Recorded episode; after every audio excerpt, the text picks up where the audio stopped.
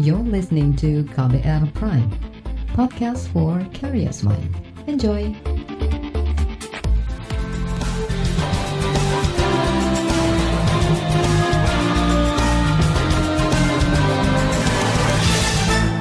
Inilah KBR sore 6 Mei 2021, saya Reski Mesanto. Saudara, selama kurang lebih 30 menit ke depan, seperti biasa saya akan hadir menemani Anda beraktivitas dan sore ini saya ajak Anda untuk memantau hari pertama pemberlakuan larangan mudik lebaran 2021. Pantauan di sejumlah titik di DKI Jakarta dan berbagai daerah masih banyak masyarakat yang nekat melakukan mudik. Padahal ada sejumlah resiko yang mengintai dari mulai meluasnya penyebaran hingga penularan virus mutasi baru. Kesiapan layanan kesehatan daerah juga diragukan mampu mengatasi kenaikan kasus yang diprediksi cukup tinggi. Seperti apa upaya pemerintah mencegah para pemudik? Kita bahas di KBR sore. Saudara, kebijakan larangan mudik mulai diberlakukan hari ini. Juru bicara pemerintah untuk penanganan COVID-19, Wiku Adhisa Smito mengingatkan, kasus positif kerap melonjak pasca libur panjang.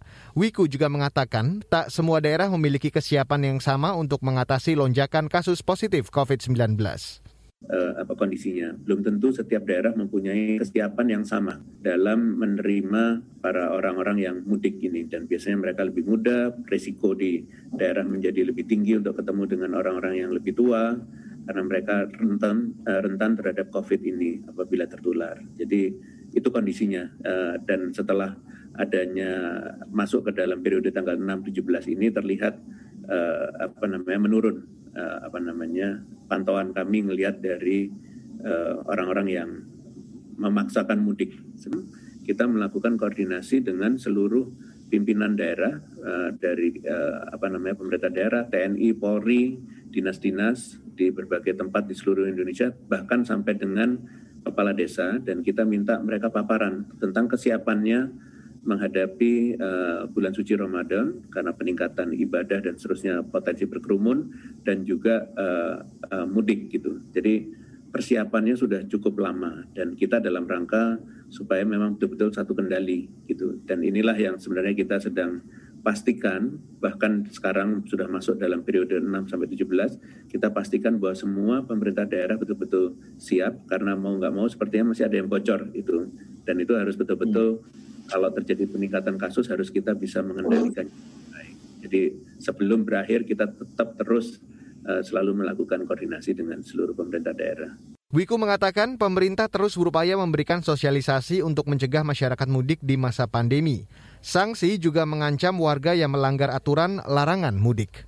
Kalau kita lihat di lapangan memang terlihat bahwa masyarakat mencoba menawar sebenarnya karena memang mereka tarikan untuk budaya itu cukup tinggi karena itu kan kebiasaan uh, masyarakat Indonesia ya untuk mudik. Jadi uh, itulah yang harus bolak-balik kita sosialisasi dan narasinya pemerintah daerah seluruhnya satu komando uh, dari presiden sampai siapa pun yang pemerintah daerah yang paling terkecil lah.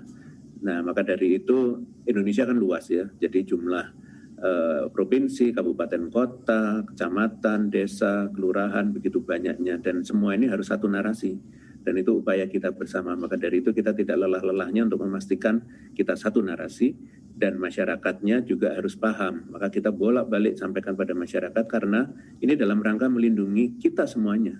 Jadi nggak ada gunanya kita kucing-kucingan, tetapi akhirnya nanti bobol dan adalah kita sendiri juga. Dan eh, terutama di daerah pada saat kasusnya tinggi nanti, belum tentu uh, fasilitas kesehatannya memadai apabila terjadi lonjakan kasus yang begitu besar. Maka dari itu kita selalu mengingatkan masyarakat. Dan kalau sampai nanti terjadi pelanggaran ya tentunya kita harus menegakkan aturan yang mohon maaf kita harus tegas di dalam hal ini. Karena ketegasan kita hanya satu adalah kita ingin menyelamatkan nyawa bangsa kita. Sementara itu kepolisian memastikan masyarakat yang masih nekat mudik saat pelarangan termasuk yang melewati jalan tikus tetap akan ketahuan. Kepala Subbagian Pengendalian dan Operasi Korps Lalu Lintas Polri, Davi mengatakan, Polri sudah menyiapkan 380-an pos penyekatan di seluruh daerah untuk memastikan masyarakat yang melanggar tak akan lolos. Jadi sebenarnya masyarakat yang curi-curi ini pada saatnya akan ketahuan nanti. Karena apa? Karena nanti kan pembatas atau uh, kegiatan pemeriksaan ini tidak hanya di penyekatan antar antar apa antar provinsi saja tapi juga di apa namanya di tol beberapa pintu-pintu masuk baik itu di wilayah Jawa Tengah, Jawa Barat itu juga ada pemeriksaan. Jadi kan memang penyekatan ini e, dilaksanakan terus ber, berkelanjutan sampai nanti tanggal tanggal siapa tanggal 17 bahkan nanti kita perpanjang lagi waktunya sampai dengan ya masa masa transisinya juga kita persiapkan lagi sampai tujuh hari ke depan setelah tanggal 17 kalau memang itu nanti diperlukan. Dan ini tidak hanya pada saat sekarang saja maksudnya eh, di beberapa pos-pos penyekatan antar kabupaten itu juga dilaksanakan. Kan semua ada 381 titik ya. Itu terfokus mulai tergelar dari mulai apa Lampung, Jakarta, Banten, Jawa Barat sampai ke Bali nanti. Nah, itu cukup banyak. Jadi mungkin pada saat berangkat aman, tapi namun demikian pada saat pelaksanaan silaturahmi atau mungkin barangkali beberapa hari sebelum lebaran dia akan berjalan mungkin memenuhi kebutuhannya. Tahu-tahu nanti harus melintasi satu titik penyekatan dan memang di, di situ nanti bisa ketahuan nanti. Ternyata memang bukan bukan bukan bukan bukan memang menetap tapi ternyata hanya mudik begitu ya. Yaitu nanti mau nggak mau dikembalikan diputar balikan jadi memang cukup melelahkan kalau menurut saya. Jadi tidak memang tidak tidak usah mudik lah Saudara, itu tadi pejabat dari Korps Lalu Lintas Polri, Davi. Selanjutnya akan kami hadirkan laporan khas KBR mengenai efektifkah larangan mudik. Tetaplah di KBR sore. You're listening to KBR Pride, podcast for curious mind. Enjoy.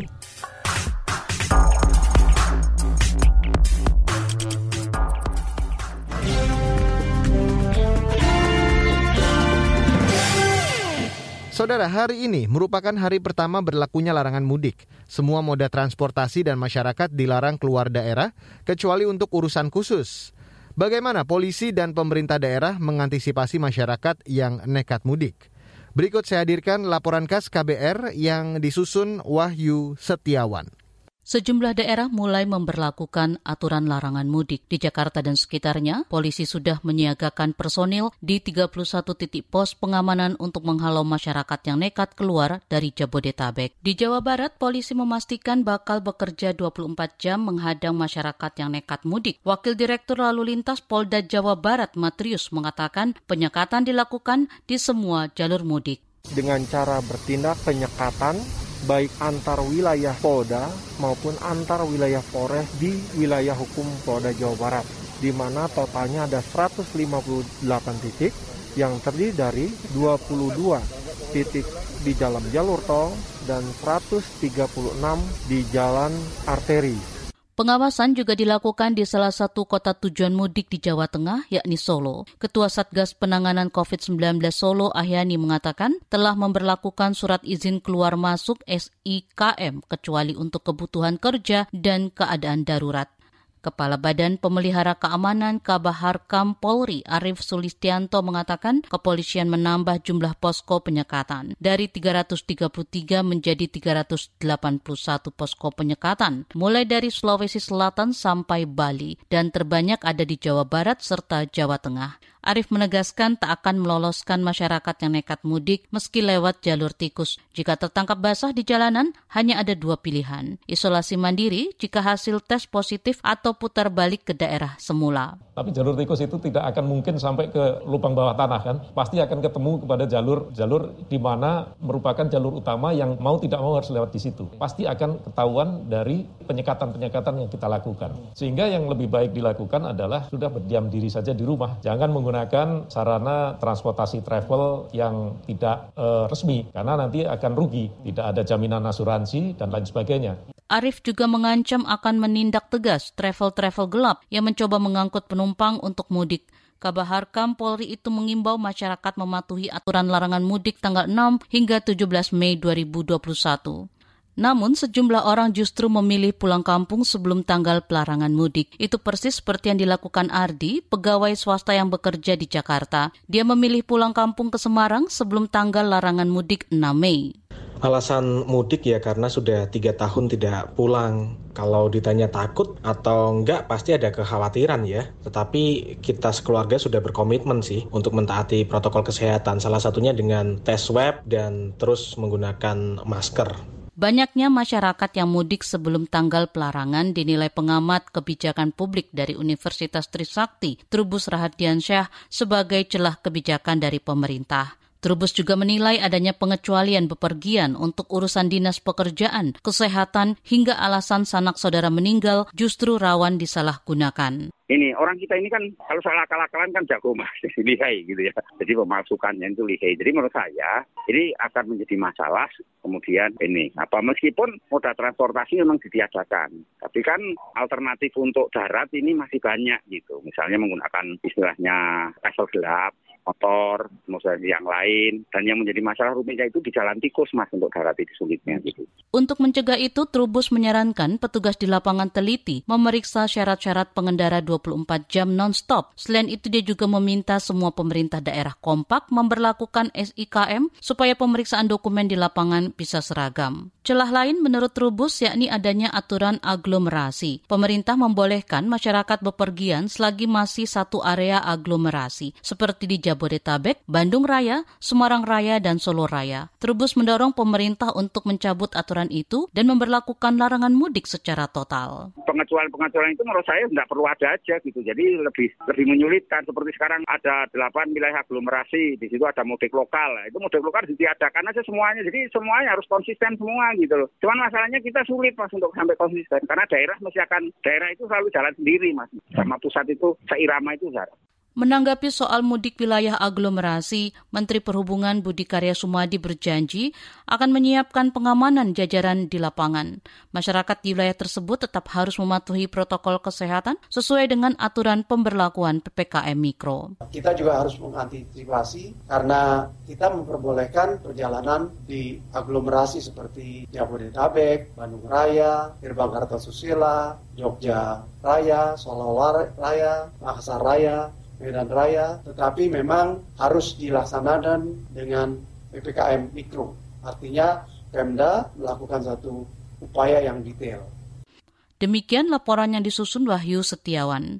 Saya Fitri Anggreni. Saudara, Kementerian Perhubungan menyebut masih banyak warga yang nekat mudik di hari pertama larangan mudik diberlakukan. Lalu bagaimana penanganannya? Kami hadirkan perbincangannya sesaat lagi, tetaplah di KBR Sore. You're listening to KBR Pride, podcast for curious mind. Enjoy!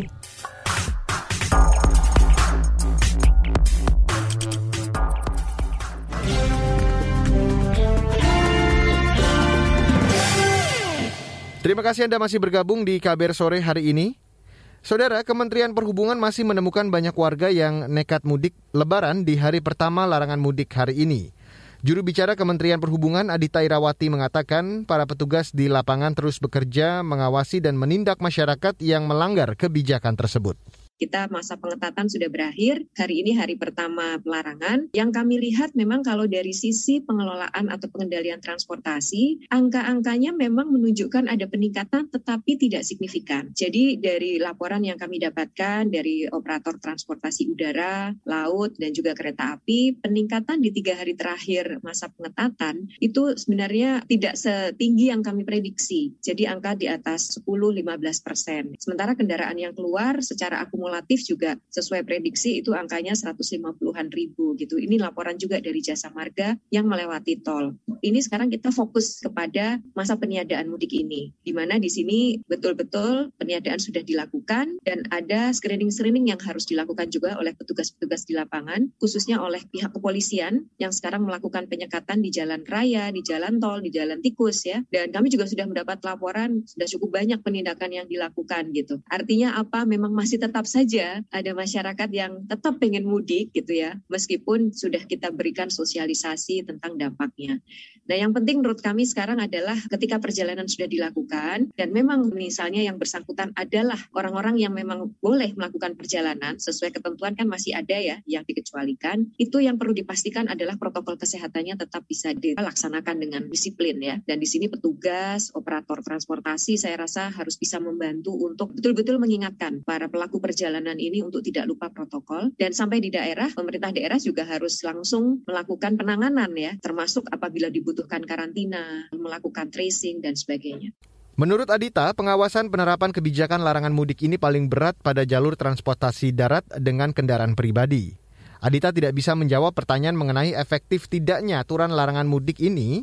Ia mengatakan walaupun pemerintah berusaha maksimal memberi edukasi masyarakat, semua bergantung pemahaman masyarakat soal bahaya penularan COVID-19 untuk moda transportasi yang memang keberangkatannya dari simpul keberangkatan seperti terminal, bandara, stasiun kereta api, ini pemeriksaannya relatif akan lebih mudah karena kan satu gates ya, jadi petugas akan terpusat di pintu-pintu keberangkatan ini sehingga screeningnya menjadi lebih mudah. Nah, memang yang menjadi challenge adalah ketika ada di angkutan jalan atau transportasi darat karena selain kendaraan umum, kita masih ada kendaraan-kendaraan lain kan, kendaraan pribadi, ada travel, ada kendaraan logistik, ya. Jadi macam-macam. Nah, untuk kendaraan pribadi ini yang mungkin akan menjadi tantangan tersendiri ya, karena kita juga akan sulit mengidentifikasi di dalamnya itu penumpang yang boleh bepergian atau yang mau mudik. Nah, di sinilah sebenarnya peran dari pihak kepolisian melakukan pemeriksaan di titik penyekatan itu menjadi penting. Dan apabila diketemukan ada penumpang yang ternyata tidak memenuhi syarat untuk itu, yang teringan adalah diputar balikan, diminta pulang lagi. Sementara kalau kendaraan umum yang tidak punya izin atau tidak resmi mengangkut penumpang yang ternyata tidak memenuhi syarat, itu juga sama. Mereka terpaksa harus putar balik. Atau kalau melanggar undang-undang lalu lintas jalan raya seperti travel gelap, dia plat hitam tapi bawa penumpang umum. Jelas ini akan dilakukan penindakan sesuai ketentuan, yaitu mobilnya ditahan, kemudian bisa saja nanti drivernya atau pengendaranya juga dikenai tindakan, dan penumpangnya pasti yang akan dirugikan ini gitu. Dia bisa terkatung-katung. Dan untuk operator yang melanggar, meskipun adalah operator resmi, ketika dia melanggar tentu ada sanksinya. Yang teringat adalah sanksi administrasi yang terberat bisa dicabut izin operasinya. Berbeda dengan jalur transportasi darat, implementasi kebijakan pelarangan mudik pada jalur transportasi udara cenderung lebih efektif. Senior Manager Branch Community and Legal Bandara Soekarno-Hatta, Tangerang, M. Holik Muardi mengklaim tidak ada kendala berarti di bandara karena masyarakat memenuhi persyaratan yang diatur pemerintah harus ada persyaratan yang harus dilengkapi yaitu salah satunya adalah surat perjalanan dinas bagi karyawan atau ASN yang melakukan perjalanan dinas hubungan dengan tugasnya. Selain itu juga ada surat izin masuk atau keluar ke daerah tertentu yang ditandatangani oleh pemerintah provinsi atau pemerintah daerah ataupun dari lurah terkaitnya dan juga hal-hal lain. Jadi kami dari pengelola bandara bersama stakeholder terkait seperti Maskapai, TNI, Polri, Satgas Udara itu menambahkan pemeriksaan satu lagi, satu checkpoint lagi sebelum mereka mereka melakukan check-in untuk melakukan validasi terhadap data-data yang dipersyaratkan di dalam aturan SC13 ataupun adendum SC13. Berdasarkan pengamatan kami sampai saat ini tidak ada penumpang yang tidak berangkat ya. Artinya secara prosedur dan persyaratan mereka memenuhi. Tapi apabila mereka pun tidak itu tidak melengkapi ya ada kebijakannya dari bukan dari kami tentunya yang melarang atau membolehkan. Tentu harus ada dari instansi pemerintah dalam ini otoritas bandara dan juga TNI dan Polri. Jadi kami siapkan juga selain meja meja untuk melakukan validasi terhadap penumpang, ada satu meja juga yang untuk dilakukan penyelesaian apabila ada permasalahan. Nah itu terdiri dari TNI, Polri, Otban, seperti itu. Itu tadi Senior Manager of Branch Communication and Legal Bandara Soekarno-Hatta Tangerang M. Holik Muardi. Saudara, para ahli kesehatan masyarakat menilai kebijakan larangan mudik yang diberlakukan mulai hari ini tidak akan berdampak signifikan pada penurunan jumlah kasus. Apa alasannya? Akan kami hadirkan perbincangannya sesaat lagi, tetaplah di KBR Sore. You're listening to KBR Pride, podcast for curious mind. Enjoy!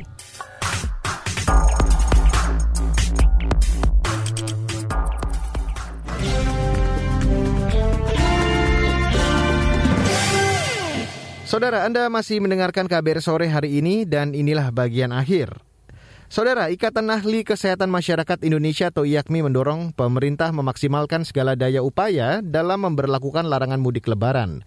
Ketua Umum IAKMI, Edi Surya Darmawan mengatakan, potensi kenaikan kasus COVID-19 pasca lebaran harus diwaspadai. Bagaimana kebijakan ideal untuk mencegah penularan COVID-19 pada masa Idul Fitri? Berikut saya hadirkan perbincangan jurnalis KBR Mutia Kusuma Wardani bersama Ketua Umum IAKMI, Ede Surya Darmawan. Hari ini kan pemerintah mulai periode pelarangan mudik ya Pak. Apa catatan hmm. dari IAPMI terkait pelaksanaan pelarangan mudik hari pertama ini? Masih ada yang nyuri-nyuri, kucing-kucingan dan gitu ya. Artinya masyarakat itu menjadikan mudik itu sebagai apa ya sesuatu target dari perayaan Idul Fitri kan gitu ya. Iya Pak. Sebenarnya kan kita masih pandemi gitu ya. Tahun lalu kita semua di rumah, tahun ini seperti larang mudik dengan larangan yang keras akhirnya ketahuan. Tahun lalu mungkin nggak dipantau kan begitu ya. Nah, tapi persoalannya kan yang kita khawatirkan adalah mereka mudik dari kota ke kampung bawa corona gitu atau justru dari kampung dapat terbalik lagi ke Jakarta bawa corona atau ke kota ya. Nah jadi penanganannya ya bukan sekedar pelarangan tentu saja, tapi juga penegakan disiplinnya ya. ya. Kalau bisa sih memang ada logika yang diterapkan gitu. Logikanya itu begini, kalau winning strateginya untuk COVID dari aspek penyakitnya kan D-nya di depan, detection dulu. Mana potensi-potensi kerawanan yang akan terjadi kan gitu ya. Jadi posisinya itu untuk seluruh aktivitas non kesehatan, apakah itu ekonomi, mudik, transportasi, transportasi, deteksi dulu nih mana potensi-potensinya. Jadi pemerintah tuh punya eh, semacam tim yang akan melakukan deteksi itu. Yang kedua prevent jangan sampai terjadi gitu ya. Di preventnya jangan sampai kejadian eh, sehingga tidak terjadi penumpukan orang dan sebagainya gitu. Kalau misalnya itu diizinkan gimana izinnya kan dari sini jelas begitu sampai dia mesti karantina. Kan kalau ada yang lolos kalau itu harus direspon nah respon berikutnya diapain nih? Dipulangkan kah? Atau yang nyuri-nyuri ketahuan gimana nih? Jangan sampai nyuri-nyuri ketahuan nih nanti di, di kampungnya dia berkibar-kibar bener eh gua menang eh nah kalian yeah. petugas kan begitu. Nah artinya petugasnya jangan mau diakalin gitu. Tapi di sisi lain jangan juga begitu masyarakat ingin kalian petugas. Kan virus corona nggak bisa diakalin itu masalahnya gitu. Itu yang yang harus dipahami gitu. Risikonya itu terlalu besar lah. Pak bagaimana tanggapan anda soal kebijakan pemerintah yang mengizinkan mudik aglomerasi atau mudik lokal begitu.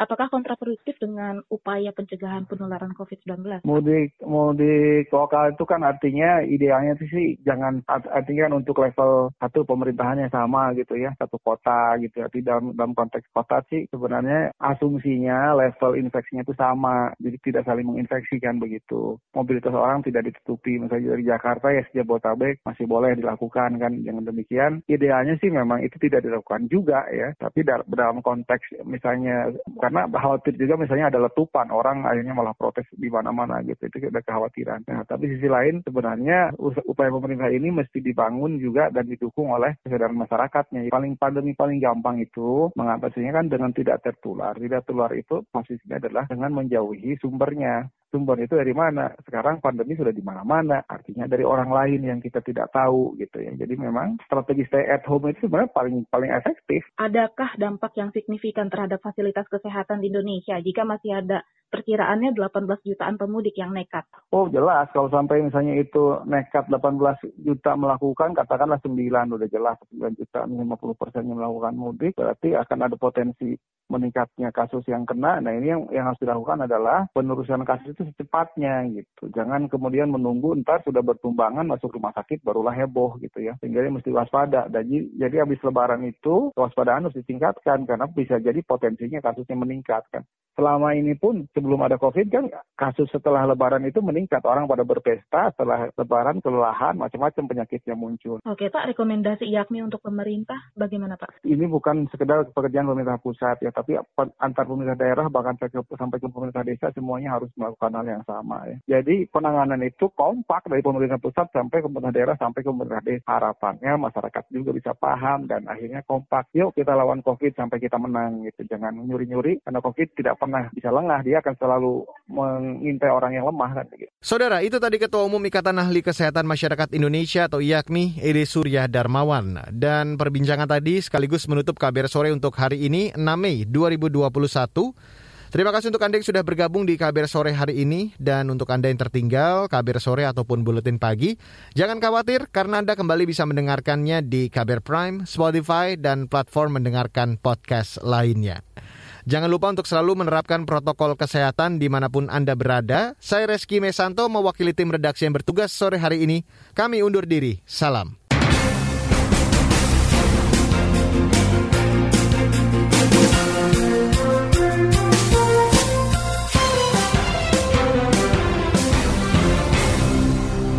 KBR Prime, cara asik mendengar berita. KBR Prime, podcast for curious mind.